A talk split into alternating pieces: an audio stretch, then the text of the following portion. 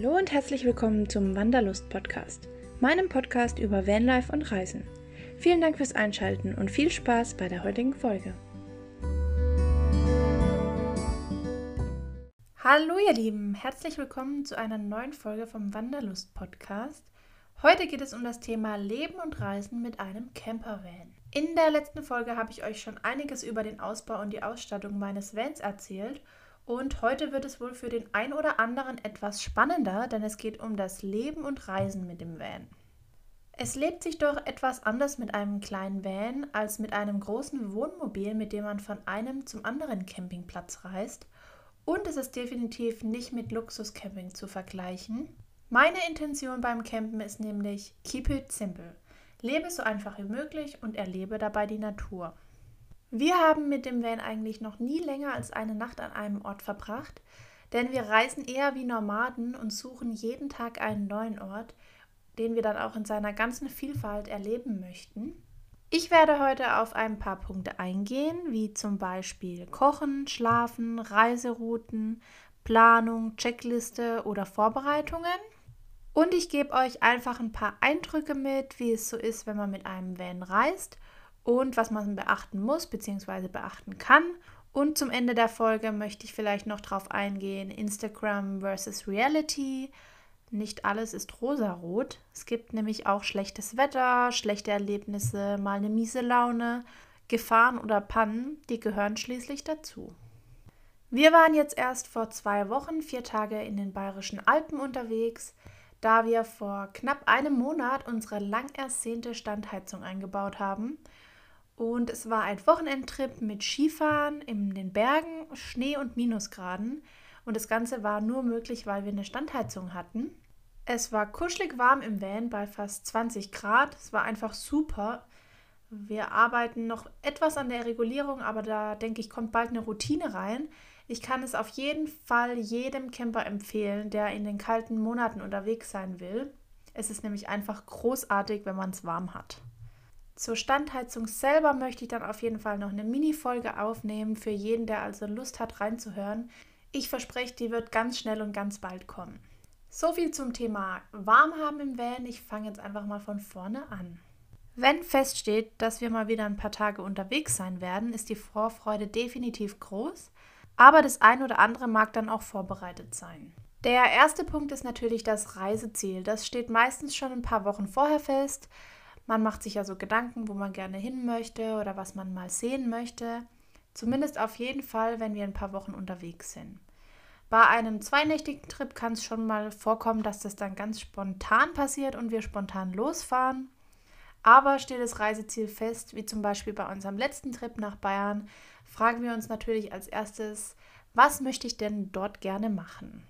Je nach Jahreszeit kann man ja unterschiedliche Sachen unternehmen, wie zum Beispiel wandern gehen, baden, Skifahren, Radfahren, Kanufahren oder einfach ein bisschen Kultur erleben, Architektur anschauen.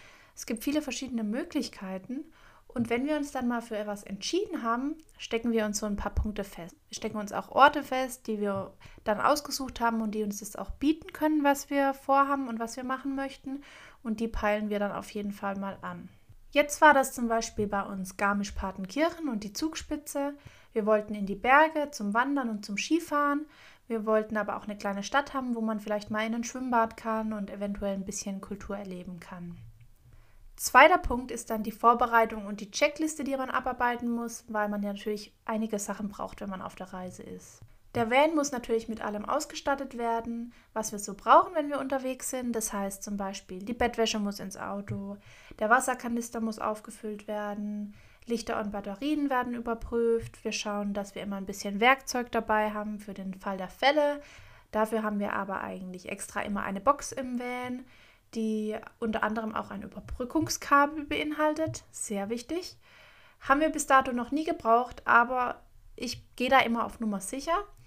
Dann zum Beispiel der Mülleimer braucht Mülltüten. Wir packen Hygieneartikel ein wie Toilettenpapier, Taschentücher, Handtücher, Wasserflaschen zum Trinken, Gasflaschen für den Gaskocher und auch sauberes Geschirr sowie Kartenspiele und zum Beispiel ein gutes Buch oder ein Skizzenblock für den Abend oder wenn man mal schlechtes Wetter hat. Das sind eigentlich alles so Sachen, die wir schon ein paar Tage vorher oder spätestens einen Abend vor der Abfahrt packen. Dann kommen natürlich noch die Kleider, die wir benötigen, in die Schränke und wir kaufen meistens auch schon Lebensmittel ein. Das heißt, das sind Sachen, die man leicht mit dem Campingkocher zubereiten kann oder die wir fürs Frühstück brauchen, aber auch Sachen, die man gut im Rucksack unterwegs mitnehmen kann und die nicht schnell kaputt gehen. Weil Obst und Gemüse würde wahrscheinlich relativ schnell kaputt gehen, da wir noch keinen Kühlschrank haben. Und so kaufen wir Obst und Gemüse immer frisch, wenn wir unterwegs sind. Zudem kaufen wir uns manchmal noch ein paar Süßigkeiten für den gemütlichen Abend im Wellen. Die dürfen bei uns da im Urlaub nicht fehlen. Zudem achten wir dann auch noch darauf, dass Handys, Laptop und Kamera vorher vollgeladen sind, da wir aktuell auch noch ohne Stromquelle im Van reisen. Das heißt, wir können lediglich die Sachen laden, wenn wir fahren. Die ein oder andere Powerbank oder den Ersatzakku haben wir deshalb immer mit an Bord. Und Navigationssystem nutzen wir eigentlich immer über unsere Handys. Dafür haben wir eine super coole App namens Maps.me. Das ist eine App mit Offline-Karte, die wir dann vorher runterladen, wenn wir WLAN haben. Und die kennt unzählige Wege mit dem Auto, aber auch zu Fuß, also wirklich fast jeden Wanderweg.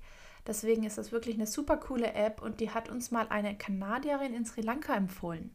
Also gleich downloaden. Ja, der Platz im Auto ist oft begrenzt und das heißt, wir müssen oft Abstriche machen, wie viel wir wirklich mitnehmen und was wir auch wirklich brauchen weil schließlich wollen wir selbst im Van ja auch noch ein bisschen Platz, vor allem zum Schlafen haben. Das heißt, alles vollstellen wäre nicht sehr sinnvoll. Wir haben beim Umbau deshalb auch extra darauf geachtet, dass wir viel Stauraum haben und sind wir dann mal ein bisschen länger unterwegs, nehmen wir ja noch einen zweiten großen Wasserkanister oder Campingstühle mit oder zum Beispiel den kleinen Grill. Das kommt dann alles kurzerhand aufs Dach in die Dachboxen. Dafür haben wir ja schließlich den Dachgepäckträger. Ist dann alles verstaut und wir haben alles, was wir mal wieder zu viel eingepackt haben, in den Van gequetscht, kommt noch der dritte Punkt. Je nachdem, wohin die Reise geht, ist es wichtig, vorher sich über den Straßenverkehr zu informieren. Das heißt zum Beispiel Mautstraßen, was kostet was, wie kann ich teure Straßen umfahren, wenn ich das möchte, welche Verkehrsregeln gibt es, wie schnell darf ich fahren, schließlich will ich ja nicht mit einem saftigen Strafzettel nach Hause kommen. Habe ich eine ausreichende Autoversicherung? Gibt es verschiedene Schilder, die ich noch nicht kenne? Also all das sollte man vorher sich so ein bisschen angucken. Außerdem schauen wir auch ab und zu, wie die Spritpreise im Ausland und Inland sind. Das heißt, je nachdem, in welches Land ich fahre, kann man natürlich ein paar Euros sparen, wenn man weiß, wie teuer oder wie günstig der Sprit im jeweiligen Land ist. Das ist einfach oft schon von Vorteil, wenn man sich da ein bisschen vorher informiert hat. Genau, und dann geht es ja eigentlich auch schon los. Schlafplätze oder wo wir an welchem Tag sind, legen wir am Anfang noch nicht fest. Wir fahren einfach spontan in den ersten Ort beziehungsweise an unseren Ausgangspunkt, den wir uns gesetzt haben, suchen uns meistens dort dann eine Touristeninformation, um einfach mal zu schauen, was es dort gibt, was können wir dort machen und was können wir spontan machen. Bei unserer letzten Reise nach Garmisch wussten wir aber, wir wollen auf jeden Fall Skifahren gehen und haben uns deshalb schon im Vorfeld ein bisschen informiert, wo man dort gut Skifahren gehen kann, was für Pisten es gibt, was die Liftkarte kostet und wo man auch die Sachen ausleihen kann, dass wir da einfach schon so ein bisschen Informationen haben. Ist der Tag dann auch gefüllt mit Ausflügen und Aktivitäten, sind wir abends dann auf der Suche nach einem passenden Schlafplatz Oft versuchen wir dann schon am Tag nach Plätzen und Parkplätzen oder Campingplätzen zu schauen und uns ein bisschen so die Orte einzuprägen, dass wir es im Dunkeln nicht mehr so schwer haben, was Gutes zu finden, weil da kann man auch oft eine böse Überraschung erleben. So haben wir zum Beispiel nachts schon mal an einem Waldparkplatz geschlafen, wo wir am nächsten Tag dann von üblen Gerüchen überrascht wurden, weil nämlich ein totes Reh im Graben lag. Das war echt heftig. Oder einmal wurden wir morgens von Müllautos geweckt, weil wir doch tatsächlich nachts auf einem Parkplatz neben der Mülldeponie gelandet sind. Es ist also durchaus von Vorteil, sich am Tag oder bei Tageslicht schon einen Platz ausfindig zu machen und das dann safe zu haben und zu wissen, wo man nachts übernachten kann. Wir halten meistens auf gebührenpflichtigen Parkplätzen, die nachts kostenlos sind oder für eine kleine Nachtparkgebühr. Dabei achten wir eigentlich immer genau darauf, dass Übernachten auf dem Parkplatz nicht explizit verboten ist, Solange wir also keine Campingstühle oder unseren Grill auspacken, sind wir dann eigentlich immer auf der sicheren Seite. Ruhig verhalten, schlafen gehen, morgens weiterfahren. Da die Zahl der Camper in den letzten Jahren rapide nach oben gegangen ist, steigt somit auch das Verbot von Wildcampen und das Übernachten auf Parkplätzen. Daher ist es wichtig, immer ein Auge auf die kleinen Schilder mit dem Zelt oder dem Wohnmobil, die durchgestrichen sind, zu haben. Wenn man mal drauf achtet, sieht man das nämlich ziemlich häufig, vor allem in beliebten Urlaubsorten. Denn wenn wir reisen, schauen wir uns natürlich oft auch bekannte Orte und Sehenswürdigkeiten an, versuchen aber dann schon die touristischen Gebiete ein bisschen zu meiden, vor allem am Abend zum Schlafen und morgens. Meistens fahren wir dann tagsüber dorthin, schauen uns das Spektakel an und suchen dann aber schnell das Weite. Es ist nämlich einfach entspannter, den Abend an einem gemütlichen Ort ausklingen zu lassen, an dem nicht tausend Autos parken und nicht tausend Menschen rumlaufen und der Hund auch einfach mal seine Ruhe bekommt. Zum Thema Kochen und Essen. Also wir kochen und essen meistens im Van oder hinten in unserer Freiluftküche. Wir haben ja eine große Ablage, wo Campingkocher und Kochzubehör Platz findet, um sich campingtaugliches Essen zuzubereiten. Da gibt es dann schon oft mal studentische Nudeln mit Tomatensauce, einen kleinen Salat, Tomatenmozzarella oder einfach eine Suppe. Manchmal grillen wir dann auch. Wir haben so einen Grillaufsatz für den Campingkocher. Der Campingkocher wird mit Gas betrieben und das ist dann eigentlich immer ziemlich cool und praktisch, weil wir kein normales Feuer machen müssen. Es gab aber zum Beispiel auch schon Kartoffelbrei mit Rotkraut. Also wer kreativ beim Kochen ist, kann sich hier schon einiges zubereiten. Bei schlechtem Wetter verlegen wir das Essen dann aber doch meistens nach drinnen in den Van.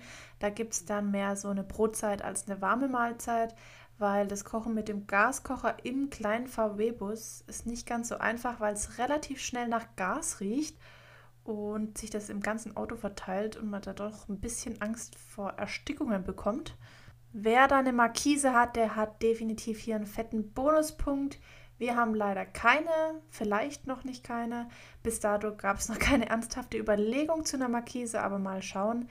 Deshalb, wenn man eine Markise hat, dann kann man ja auf jeden Fall die Tür offen lassen und wird vom Regen verschont. Ja, aber sonst kann man sich natürlich auch mal eine Pizza beim Italiener holen. Das ist auch ganz cool, sofern es natürlich in unmittelbarer Nähe eine Pizzeria gibt. Und dann wären wir schon beim schlechten Wetter. Man hat nicht immer, wenn man mit dem Van unterwegs ist, super Wetter. Wir hatten natürlich auch schon Glück, als wir drei Wochen in Italien und in Slowenien unterwegs waren. Wir hatten wirklich null Regentage, tatsächlich täglich Sonnenschein und immer über 20 Grad. Es war einfach perfekt für Outdoor-Dusche, zum Grillen, alle Outdoor-Aktivitäten, also alles, was man sich nur wünschen kann. Aber leider ist das natürlich nicht immer der Fall.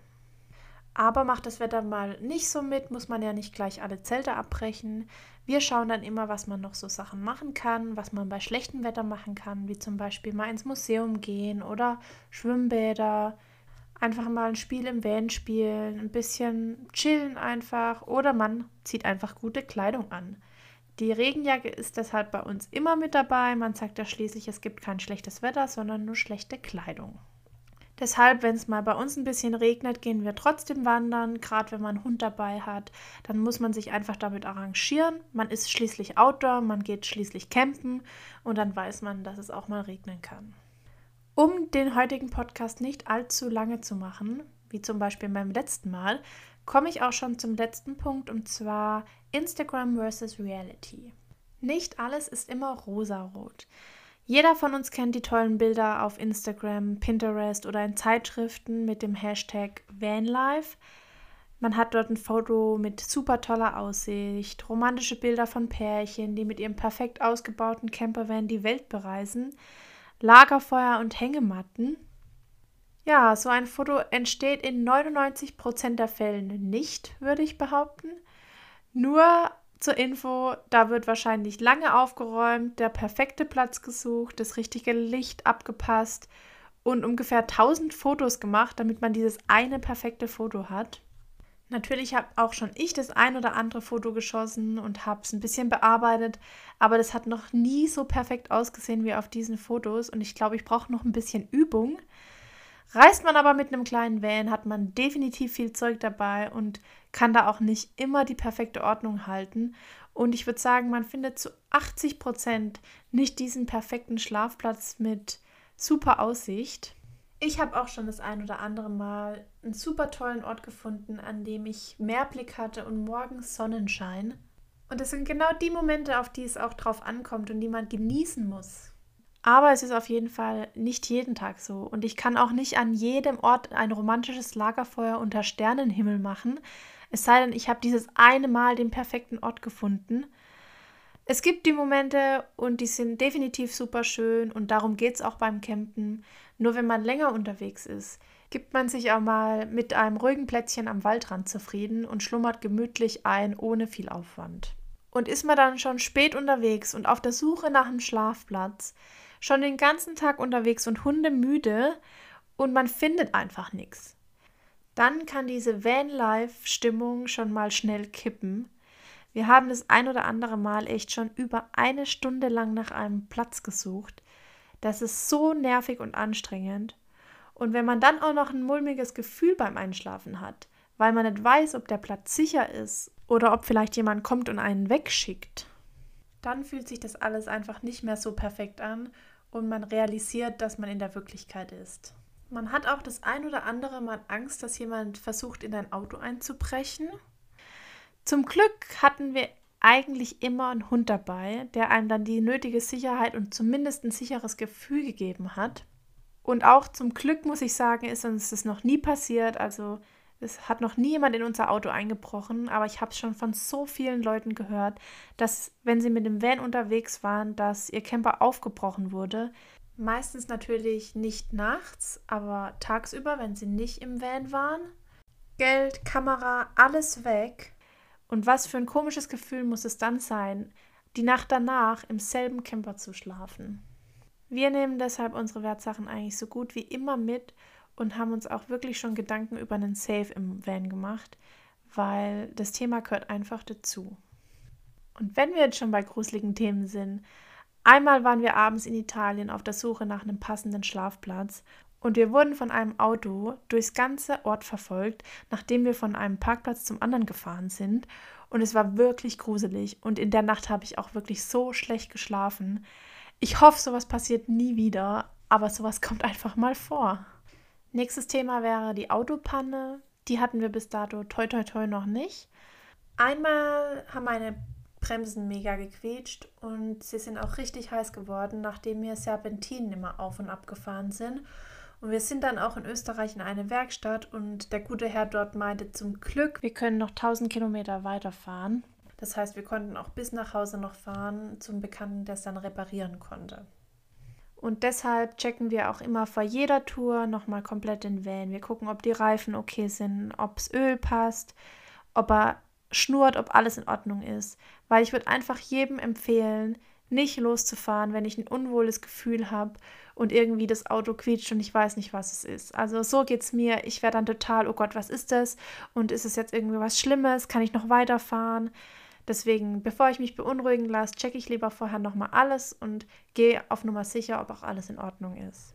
So, aber über all diese negativen Sachen kommt natürlich der Spaß und das Abenteuer, die Freiheit und die Reiselust und all die tollen Erlebnisse, die man hat, weil es macht einfach so glücklich. Da kann man auch mal was Kleines, Schlechtes verschmerzen und in Kauf nehmen. So, ich hoffe, ich konnte euch heute ein bisschen mitnehmen und ein bisschen eintauchen lassen, wie es so ist, wenn man on the road ist und klar habe ich hier heute nicht alles erzählen können, aber bei den nächsten Folgen, die dann zu den einzelnen Reisen kommen, wird es bestimmt das ein oder andere noch zu erzählen geben. Und ich freue mich bis dahin. Vielen Dank fürs Zuhören und auch fürs Einschalten. Bleibt dran und bis zur nächsten Folge. Macht's gut, eure Michelle.